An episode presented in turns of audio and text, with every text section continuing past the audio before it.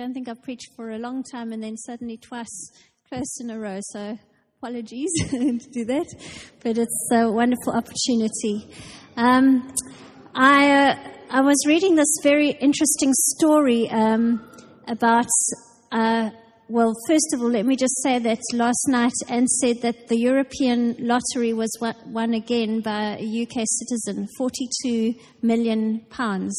I don't know what one does with that kind of money. It's, it's quite overwhelming. But uh, I heard of this story of uh, a while ago where someone won the lottery and they, well, they had their ticket and they went to the lottery office. This was a long time ago when the number was put up in the window of the lottery office and they saw it was their number and they walked away and they were so excited and they walked around the block thinking, what am I going to do with all that money? And they were thinking and planning in their head. And they went back to the lottery office with their ticket and saw that the number had changed. And uh, the guy went to the, the, lady at the office and he said, um, Sorry, but there was a different number in here a, a few minutes ago. And she said, Oh, yes, I made a mistake. I put the wrong number up. Well, his uh, despair at that was as much as his elation had been in the first place. Um, and what I want to talk about today is something about disappointment um, that happens to all of us. There are times in our lives where we experience incredible disappointment. Um, sadly, it's a part of life and it comes in all kinds of forms and degrees. Uh, it can range from your team losing the big game, and some people can feel very um, gutted about that, but um, it could be something really serious in our lives, like maybe not getting the job or the promotion that we'd hoped for. It may be sometimes when a, a marriage might come to an end, or relationships or friendships break. Um, it can be related to your child or your health or even the church or politics. How many of us have been disappointed with politicians, with finances, or maybe even the way someone has behaved towards you? And uh, disappointment can also involve your hopes and your dreams and your aspirations that don't always work out the way that you that you that you wished or looked to, and it can in fact affect every part of your life. And I, if I had to ask a, show of hands here of someone who's never been disappointed, I don't think I'd get any hands raised. But if I had to ask who of you have had experienced something of that, it's very very real. And uh, I think when I was trying to look at a very simple definition of disappointment, I find this one. It says, the feeling of sadness or displeasure caused by the non fulfillment of one's hopes or expectations. And disappointments usually involve some form of loss or a feeling of rejection, um, betrayal, failed expectations. Maybe sometimes there's a sense of your own sense of self blame that you've, you've let yourself down. And uh, I think depending on how one reacts to disappointments, it can affect your moods, it can affect your behavior, it can affect your attitude to those around you and your relationships. It's a very, very powerful thing. I found it interesting uh, reading a bit of a study on how our brain works. And uh, if you had to imagine a graph going up and down in sort of spikes, it's interesting that we tend to remember the, the highs in our life, the, the wonderful moments that were wonderful celebratory things. If you think back to your childhood, you probably can remember very happy times. But then the other things that stick into our mind are our very discouraging times, the low points in our lives. And I was kind of thinking of, I remember when I was maybe three or four, and my mum threw this beautiful birthday party for me, and it still sticks in my mind what a lovely party it was. And then I remember the time I shared a birthday with uh, another little boy, and because we had our birthday on the same day, my mum made a lovely cake, but his was magnificent. And I remember being disappointed about my cake. And then I remember. Um, in, in my equivalent A, year, A level year, thinking I was aiming for all these A's and I didn't get them. So actually, that's a down, down not an upward one. And I remember um, the day my dad bought me a car. That was another time he bought me a car, and that was so amazing. But then I remember the time I parked it in a dodgy area and it got stolen. That sticks in my mind as well. And I remember the day I got my first job, so excited as a new teacher going into the job. Um, at an arts and drama school teaching English, and then I remember two weeks later being made redundant because they were doing teacher cutbacks. That was a low, a low in my life. And I suppose we all have those kind of spikes and, and downs in our lives of hopes and then disappointments. But I want to just us to take a minute. I know usually when we have a sermon, it's me speaking or the person in front speaking, but I would like you to take just one minute and if you could share with the person next to you a disappointment that you've had in your life. But obviously, if you feel it's too heart wrenching, you can share what's comfortable for you. But maybe even this past week, maybe you've had a disappointment. Why don't you just take a time, just quickly, maybe you need to lean back or just grab someone and share a disappointment that you've had. Okay, I know, I know that sometimes um, sharing something of a disappointment can be a, a, hard thing, but it sounds like for most of you, you're able to, you've got some conversation going, which is good.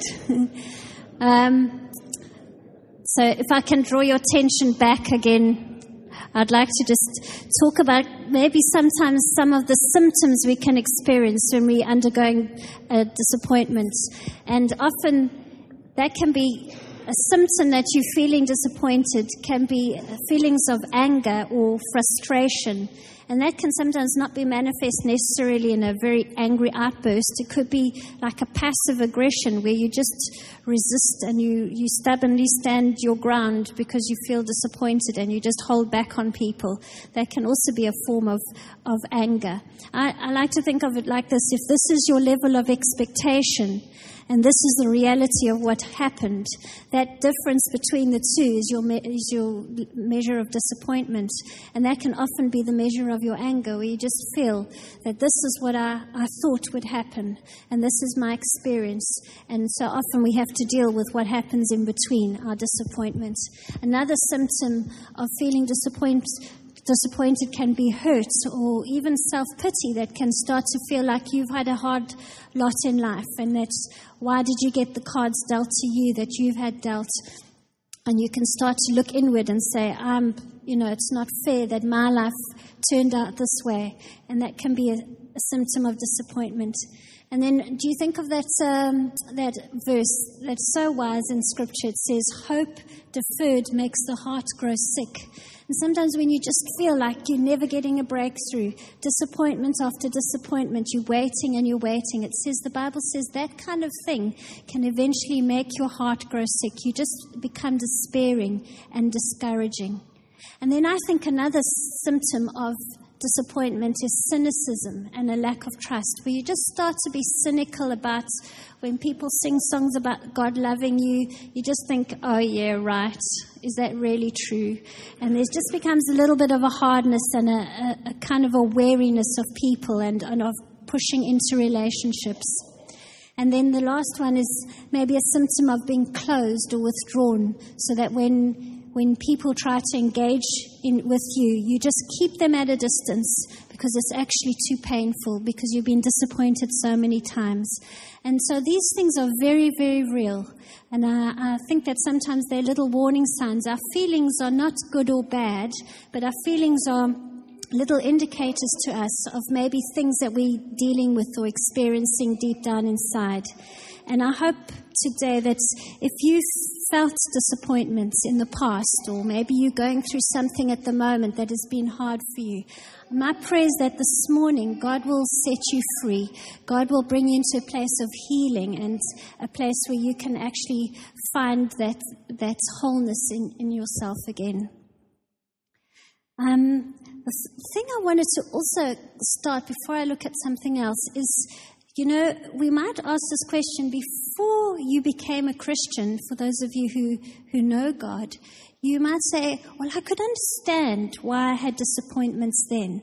I can understand why people let me down because actually those kind of those people didn't know God and they didn't love God.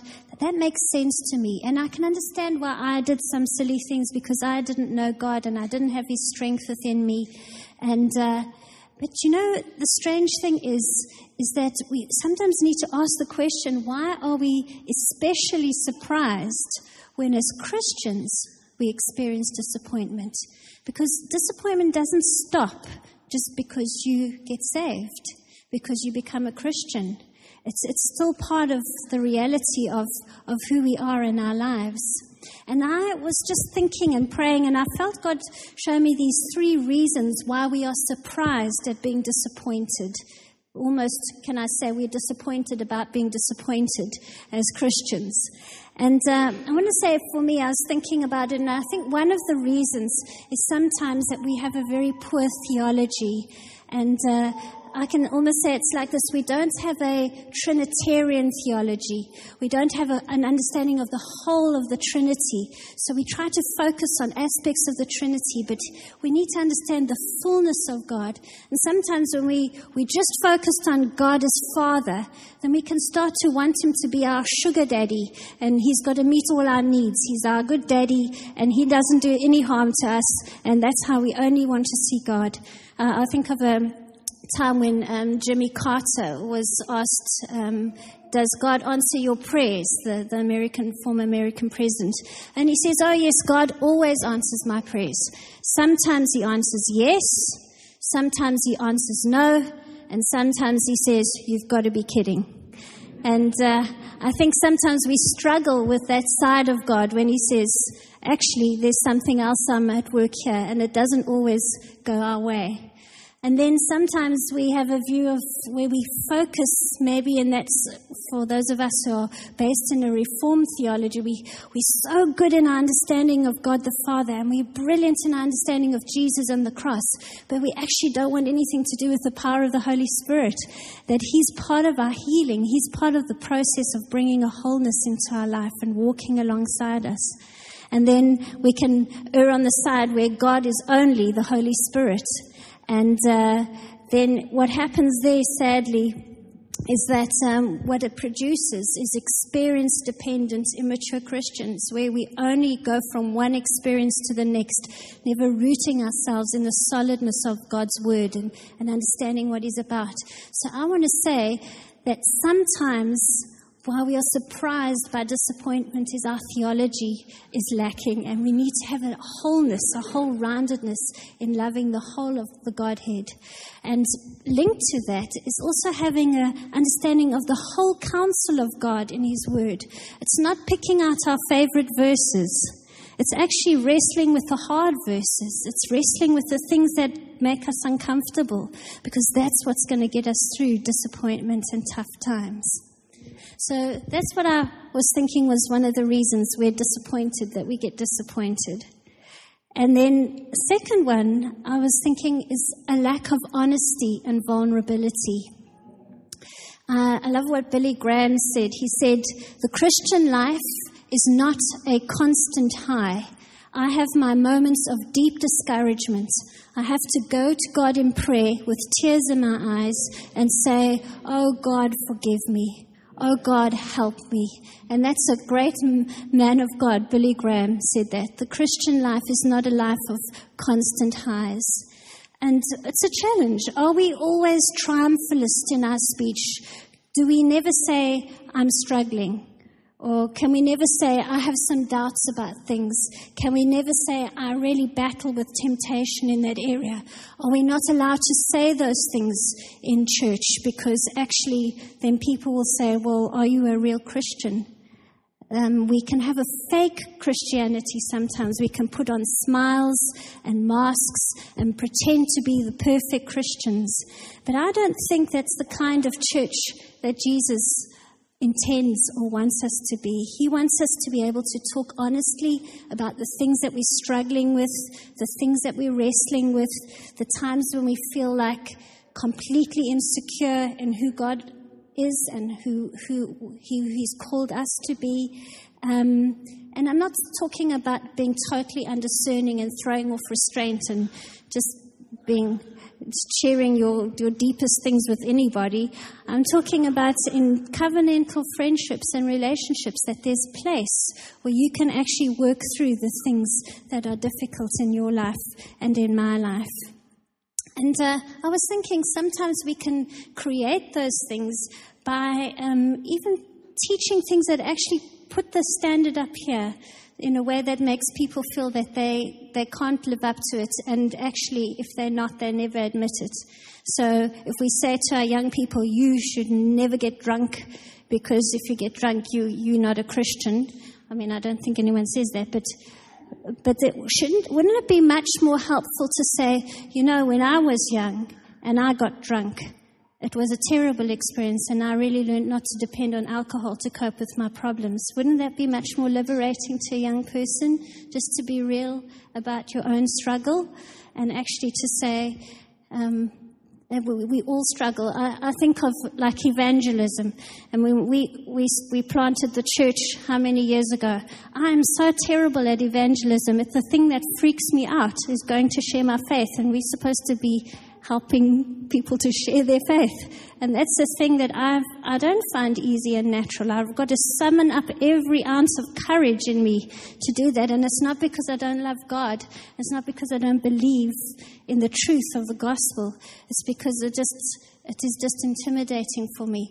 And so, you know, maybe we can set people free by sharing the things that we wrestle with as well as the things that we have victory in. If we're always about victory, victory, victory, then people can never have space to say, I'm not doing well. I'm actually, I'm struggling.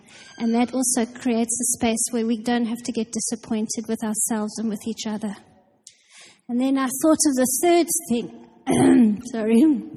The third reason why we can be surprised at disappointment is because sanctification is a process. We're on a journey. Christians aren't perfect, they, they are forgiven. You and I are not perfect, but we are forgiven. I'm not talking about a kind of a cheap grace which says, oh, I'll carry on living however I like um, where I don't give a thought for others. I'm talking about when Jesus says, Don't judge others, or you too will be judged, and the measure that you use will be used against you. Um, he says, Stop looking at that speck in your brother's eye when actually you've got a big plank in your own eye. And those were Jesus' words. He said, Go and deal with your own heart, and then you'll be able to help your brother. Because I, I really believe we're called to be patient with each other. So uh, when we are disappointed with someone, I, I think often given another situation with another circumstances, we too might have behaved ungraciously or insincerely or whatever. And it's a very funny thing to me. Why is it in human nature that we're very happy to dish out cruel condemnation on others and sit in judgment on their motives, but with ourselves we are most gracious and forgiving? It's a, irony here, how we work. And I believe that God wants us to be those that extend grace to one another. And, uh, you know, I'm on a journey. I know, I know I've disappointed people. I don't even have to ask if I have. I've, i know I have, just by the fact of being human. And, uh, but we're all on a journey. And just as we have asked God for grace for our journey and our process, we need to say, God, help me to have grace for my, my friend or my brother or sister for what they're going through and their journey. It's a little by little we'll get there. Okay, so if that's some of the things why we can get surprised while there's disappointment, I, I want to just chat about three areas that we can often experience disappointment in. And the first one is in terms of we experience disappointment with ourselves. I'm sure for each of you, there's been a time when you just feel, I've let myself down. I, lo- I found this quote by a guy called Luis Palau. I don't know who he is, but it's a good quote. And he said, God is not disillusioned with us. He never had any illusions to begin with. so that's quite comforting. God is not disillusioned with us. He never had any illusions to begin with. I found this story about Lynn Hybels, you know, the, the pastor of Willow Creek Church, Bill Hybels. Um, one day she kind of had this revelation of God. She had always grown up thinking he was this tyrant who was out to nail her. And uh, she felt God say to her, I wasn't the one cracking the whip, the one telling you to work harder, the one who made you feel guilty when you relaxed. I was the one who saw you who knew you and who believed in you. I was the one who was trying to love you. And as God ministered to her and just gave her this new revelation of who He was, there was something in her that broke, and she said there was a, a new liberty in her life. But I want to say that very sadly, many Christians live under a constant condemnation from the accuser that we are nothing more than an ongoing disappointment to God. So many Christians think I'm just an ongoing disappointment to God. I never seem to please Him, I never seem to get it right. And uh, so often that insecurity, together with our propensity to find rules and laws to live by, means that we have a checklist that we develop. We say, I'm a disappointment to God, and I've got a checklist of things that I've got to tick off to make sure that I'm a good follower of Jesus. If I have a quiet time, then God is pleased with me and He'll answer my prayers. But if I haven't, I, I don't know that I can pray with a real openness because will God really hear me?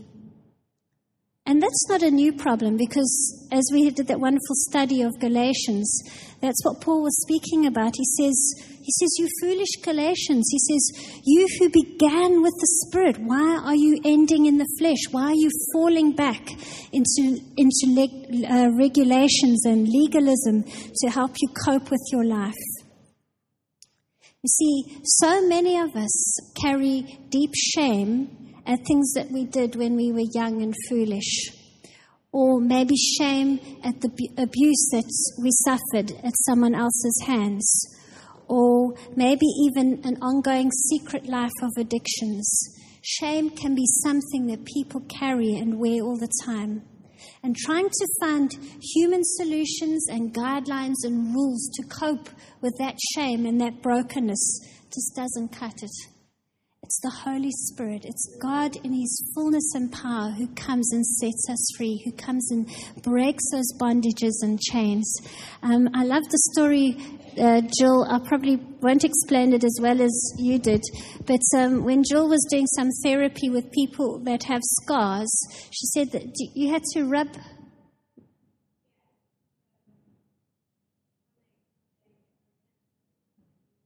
Yes.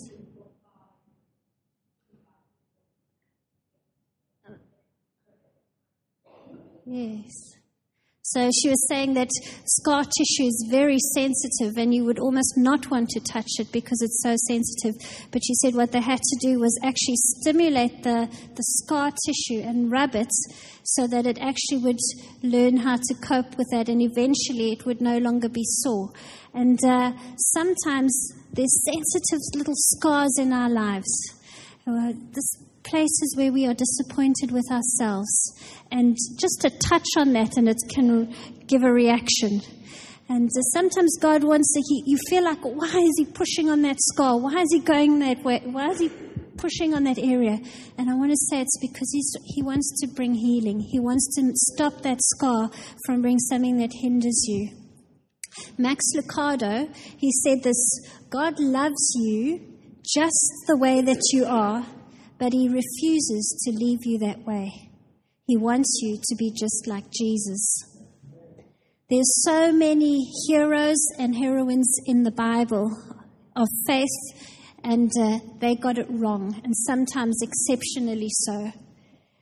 Uh, we can just think of reading the stories of the failures of Peter when he denied Jesus, of Paul and Barnabas, great church leaders who were arguing with each other of David's affair with Bathsheba, of Jonah's callous indifference to people's salvation. The story is full of people that messed up. And I want to say to the young people here, some of you guys from Fuse, you will mess up in your life. You are going to mess up. It's part of life.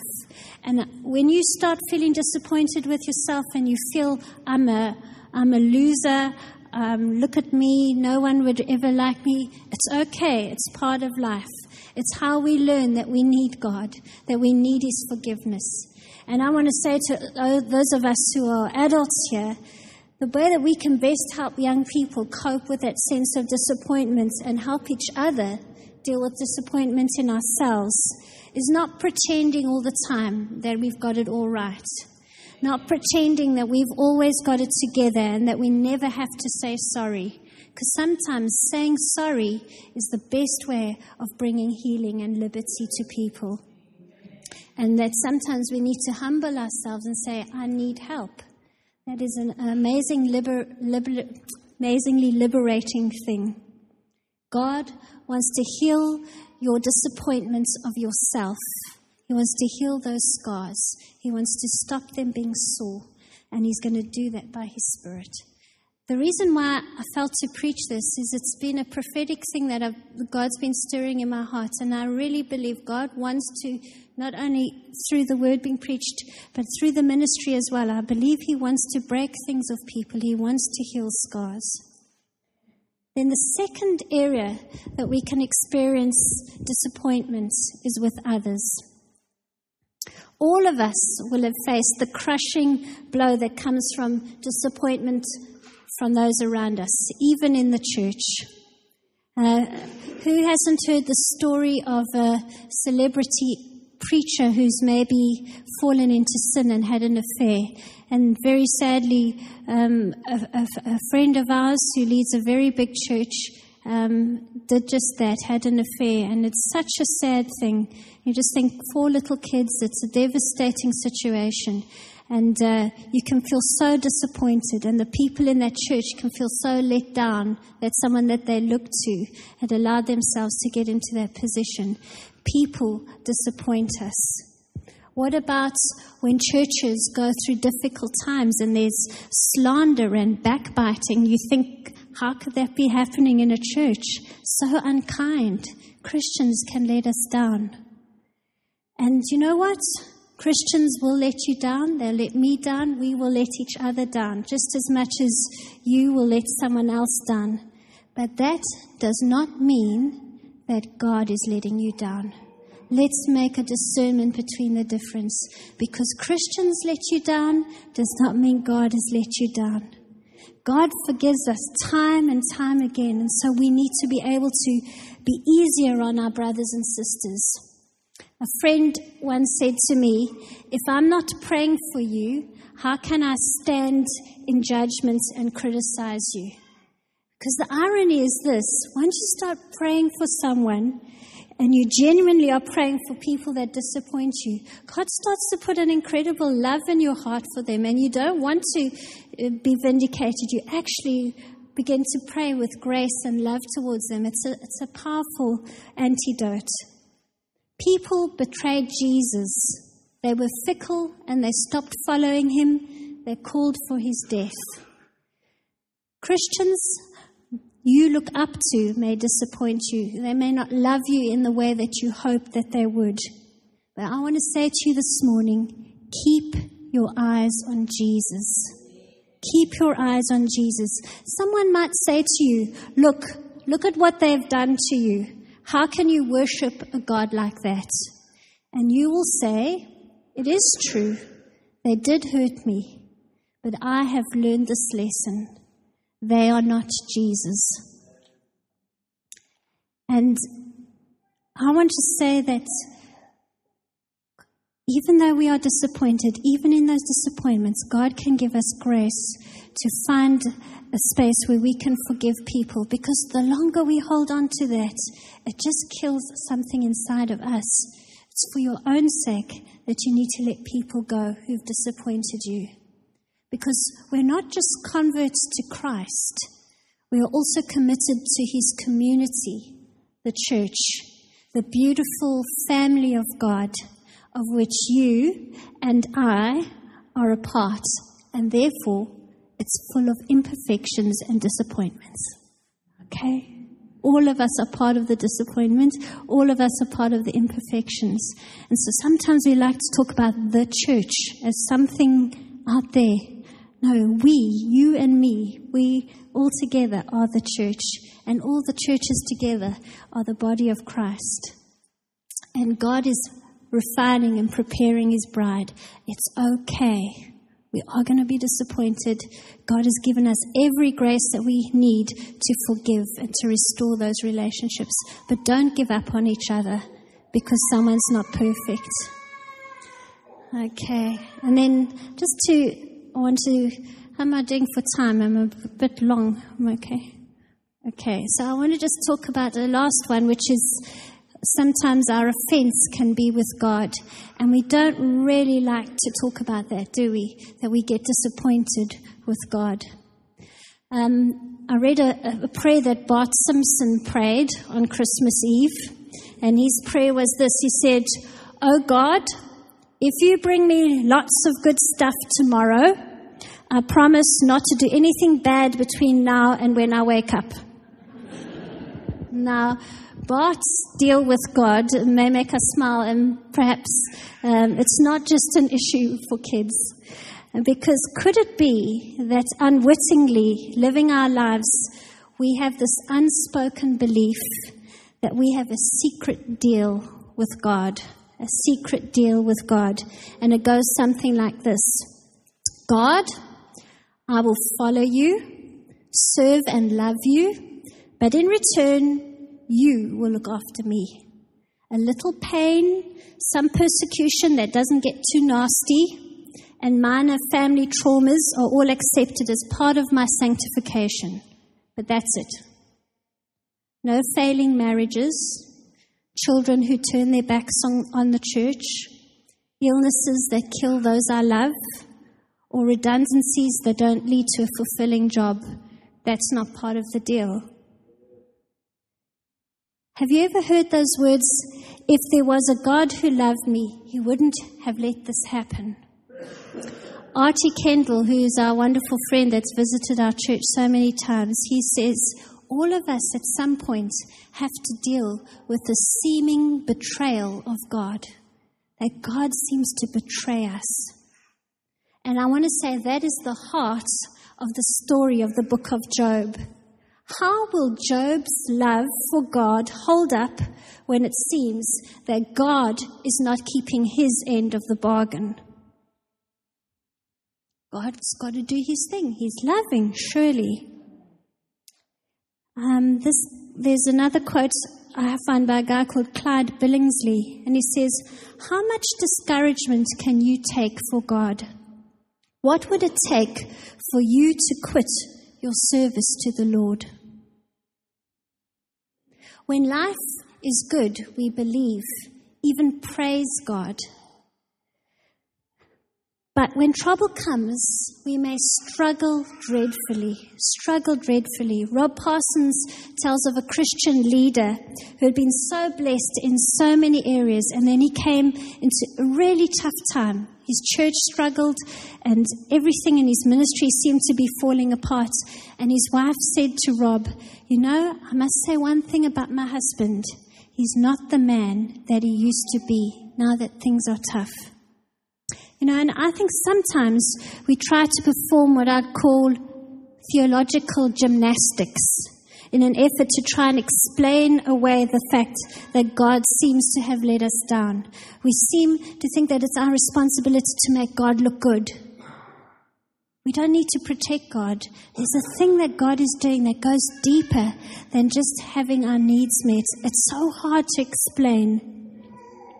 We have to be prepared for the fact that all of us will have a time when God doesn't answer our prayers in the way that we want. And the Bible is full of such stories from Job to Abraham to Samuel to David to Jesus. Take this cup from me. Not my will, but your will be done. He knew what he had to face. We think of the Hebrews 11 passage of that hall of fame of people that gave their lives for God. It says, But others trusted in God and were mistreated, mocked, and tortured. Doesn't seem to go together. They trusted in God and they were mocked and persecuted and mistreated. But I want to say, in all of this difficulty, in all of this wrestling, and I'm not saying that this is not a thing you one has to wrestle through and find your own answer for your life. I want to tell you a key little verse which I think is so wonderful, and it's found in the story of Daniel when he and his friends were about to be thrown into that blazing furnace. And it says, um, Remember, and they said, because they didn't want to worship these other idols. And Daniel says, If we are thrown into a blazing furnace, the God we serve is able to save us. But even if he does not, we want you to know, O King, that we will not serve your gods. These young men, their faith was not based on what they wanted, on getting what they wanted. They had learned to trust even in the if not. They could say with Job, Even though he slay me, yet will I praise him. I'm not preaching easy stuff this morning. I'm not saying I've got this down packed in my own life. I'm just saying there's some parts of God we can't put into a neat little box. He, our lives don't always make sense in neat boxes. Go and read Ecclesiastes. He says life doesn't make sense. Life is absurd. Good things come to good and bad people, and so do bad things come to good and bad people. It doesn't always make sense. Life's like that. Stop trying to find the cause for your pain and suffering. Maybe it's just the fact that God is saying, You can love me even if I don't meet your needs. I'm enough. I don't know why He does that. Sometimes He does that. And I want to say, I know people say this, and I think it's a backhanded compliment that if God's taking you through such a time, that actually it's because He, he sees something in you that can handle that kind of test. But I want to encourage you God will not leave you. And if you're disappointed with Him, just tell Him. It's okay. You can tell Him. You, you feel like He's let you down. It seems that way, but you will see in the end with Job, he restored to Job more than he could ever have imagined after that time of testing. I want to just end now with how to deal with disappointment. I am totally against 10 lists and principles because life doesn't work according to principles and lists and rules of things you should do. We live and we walk by the Holy Spirit. These are things that I've just felt and prayed as I've been preparing. So if you feel like the Holy Spirit encourages you with one of these, then that's the thing that you need to say, God, help me with this thing. But please don't write down these lists and say, I've got to do all these. No, it doesn't work like that. Let be led by the Holy Spirit.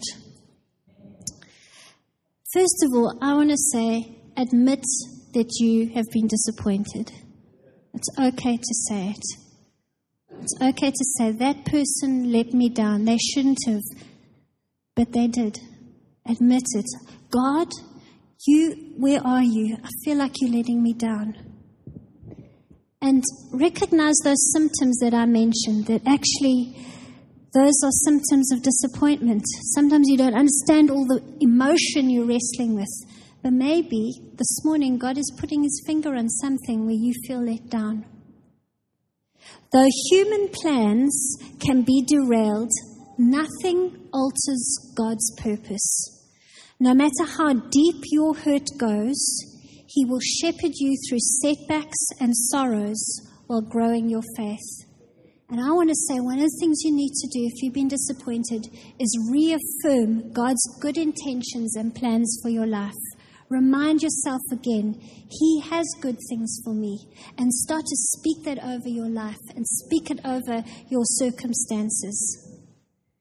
And then I want to also say, set yourself free by forgiving yourself, others, or God by reflecting on what Christ has done for you. We, we're going to have a time where we break bread, and we were just talking earlier about that the bread is a picture to us that Jesus' body was broken, and those little cups of, I know it's not wine, but of juice are a picture to us that He shed His blood.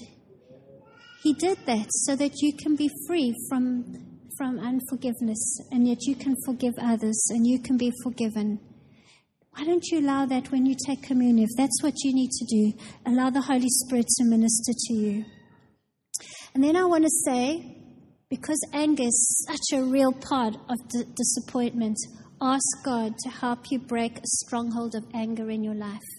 What does it say? Jesus said, Don't let the sun go down on your anger, lest you give the devil a foothold. And uh, I always believe just that little bit of anger unresolved just it's so much easier to get angry again and again and again. And before you know it, you're just flaring up and reacting to anything. It's because there's unresolved anger. And it's become a stronghold, not just a foothold. And you know how we break that? We repent of it, we acknowledge that it's there, and we ask God to come and set us free. If you need someone to pray with you, then do that as well. Confess your sin and say, God, I want this my life to be set free from always being angry. And then give thanks in all situations. Start saying thank you to God for the good things in your life for God using the difficult and disappointing things to give you a greater experience of His faith and His kindness towards you. Do you always see the glass half full or is it half empty? Start saying, actually, my glass is half full. Stop looking at the empty part of the glass. Start saying, thank you. There's so much to be grateful for. Um, there are 10 of these. I'm sorry if it seems a bit long winded. I'm just, this one is renew your mind. And uh, I believe that we really need to be those who put a robust theology into our lives. That we start reading the word that builds us up and encourages us in the truth of the gospel. That we keep ourselves free from condemnation and legalism that binds us up. And not read pop theology about how to get rich. Because when you lose your money, then that thing's not going to hold you. Root yourself in the fact that God is for you no matter whether you're rich or poor. Those are the kinds of things we need to root ourselves in. And then get perspective. Get perspective. Do you know the Chinese symbol for crisis? I don't know what it looks like, but it's the same symbol they use for opportunity. What is your crisis could also be an amazing opportunity for God to do something. I was looking at this web page for little children and helping them to deal with disappointment. And it said every child needs to get, in the school they were looking at this program, every child needs to get a positive perspective buddy. And I think that's not a bad idea. It's good for us to have a positive perspective buddy, someone that you can talk to. They just make you see things clearer. They just say, Come on, it's not that bad. Come on, you can see that eagle eye view. I can see what God's doing. Don't get your head down. Start looking up. And ask God to give you someone like that in your life. It just helps you just see the bigger picture instead of looking down at the ground. And I want to say the other way we get perspective is worship. When we worship, we see heaven. We see heaven's perspective. We see what God sees. Take time to just allow yourself to, to saturate yourself in worship. God will change your disappointments into great possibilities and joy. If I look at myself, I'm depressed. If I look at those around me, I am often disappointed. If I look at my circumstances, I am discouraged. But if I look at Jesus, I am constantly and consistently and eternally fulfilled. And the last thing I want to say get back on your bike. Get back on your bicycle. I remember when Jesse was learning to ride his bike in the park, he fell off so many times. And I remember him standing there, this little guy saying, I'm not getting back on that bike. And we were going, You will get back on that bike. And we had this argument, and eventually now he rides to school every day. Why? Because he got back on his bike. People will let you down. You'll feel disappointed. It's guaranteed. People in the church will hurt you. It's guaranteed. Because none of us are perfect yet. But get back on your bike. Don't withhold your love. Don't withhold your affection. It's so easy to do that, isn't it? They let me down. I'm not letting anyone into my little world because I'm not letting anyone do that to me again. No, it's not how it works. Let God heal you and open your heart again and get back on your bike. You've got a wonderful journey to go on, an adventure with the people that God has put around you. Octavius Winslow said this, and I'm ending with this. Let your condition be ever so extreme, human friendship disappointing you earthly supplies failing you, Human sympathy refused you, and dark despair enthroned grimly and coldly upon your heart. Yet there is hope in God. Yet there is hope in God. I, um, in preparing, I had a prophetic picture of a pipe that was filled with stones of disappointment, and the water couldn't run through it, had blocked the pipe. I believe God wants to come and make you a conduit again of His grace, of His love, of His freedom, of His healing. But He's going to start to take out your disappointments with yourself, where you feel like you've let yourself down, with others, even where you feel like, God, I don't understand you right now. He's going to take away those stones and He's going to make you a conduit of His love and His grace.